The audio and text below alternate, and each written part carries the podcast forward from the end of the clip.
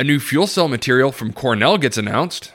H3 Dynamics with big news. And can Egypt announce a hydrogen strategy before the end of the first half of this year? All of this on today's Hydrogen Podcast. So, the big questions in the energy industry today are How is hydrogen the primary driving force behind the evolution of energy? Where is capital being deployed for hydrogen projects globally? And where are the best investment opportunities for early adopters who recognize the importance of hydrogen? I will address the critical issues and give you the information you need to deploy capital. Those are the questions that will unlock the potential of hydrogen, and this podcast will give you the answers. My name is Paul Rodden, and welcome to the Hydrogen Podcast. All right, everyone. So, the first story that I'm going to talk about today really has me excited. And it comes out of Cornell University. In an article from news.cornell.edu, Joshua Krisch writes New catalysts steer hydrogen fuel cells into mainstream. Cornell chemists have discovered a class of non precious metal derivatives that can catalyze fuel cell reactions about as well as platinum at a fraction of the cost. This finding brings closer a future where hydrogen fuel cells efficiently power cars, generators, and even spacecraft with minimal greenhouse gas emissions. In a quote from Hector Abruña, the Emil Chamot Professor in the Department of Chemistry and Chemical Biology in the College of Arts and Sciences says these less expensive metals will enable wider deployment of hydrogen fuel cells. They will push us away from hydrocarbons and towards renewable energy sources. Now, hydrogen fuel cells, which convert hydrogen directly into electricity with only water and a small amount of heat as a byproduct, are promising renewable alternatives to legacy hydrocarbon combustion. Now, a critical part of the fuel cell is the oxygen reduction reaction, or ORR, which is an extremely sluggish process. Abruña often calls it God's collective punishment to electrochemistry that is traditionally sped up by platinum and other precious metals.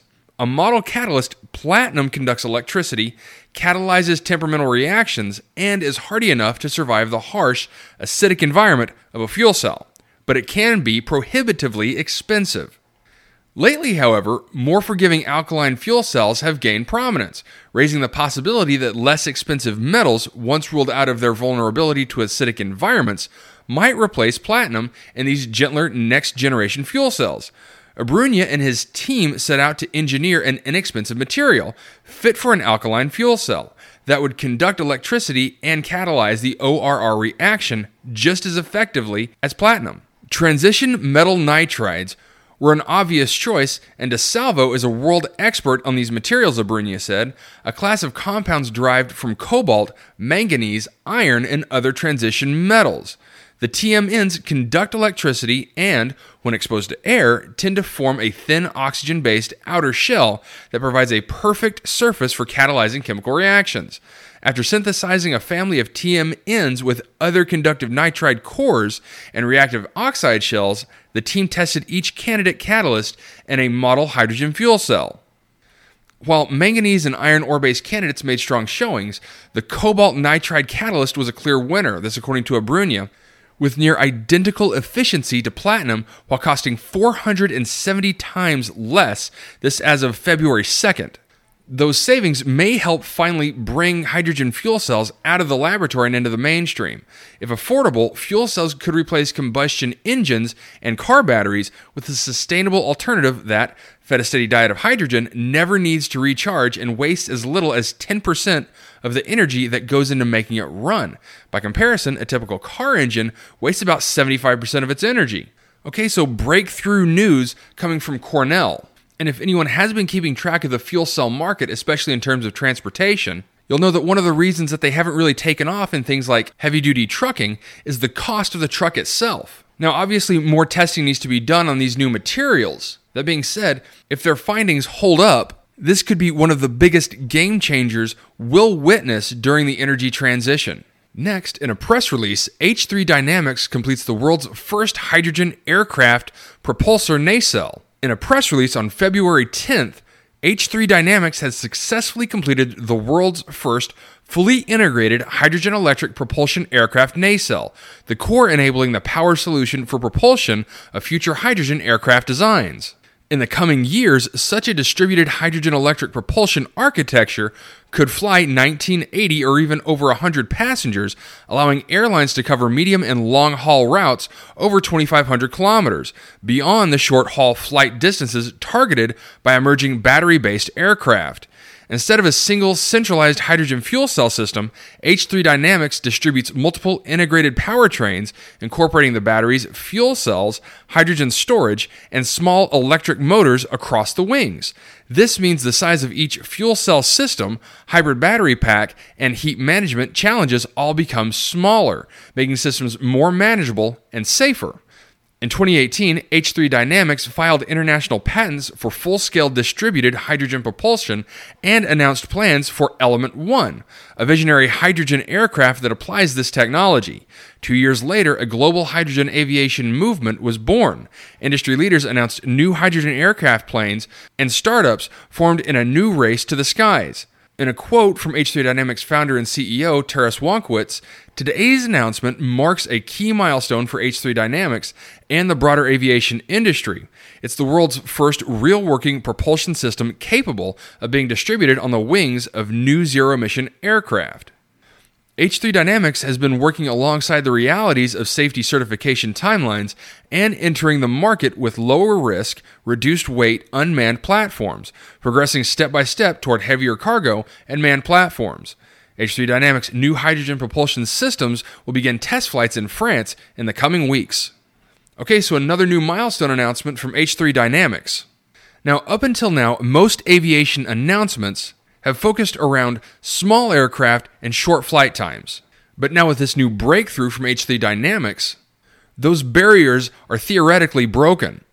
Now, again, more testing is needed on the technology, but if they can now prove that they can carry 100 passengers over 2,500 kilometers, that opens up a much larger market potential. And lastly, in an article from EnergyUtilities.com, Egypt to launch a $40 billion hydrogen strategy before June of this year.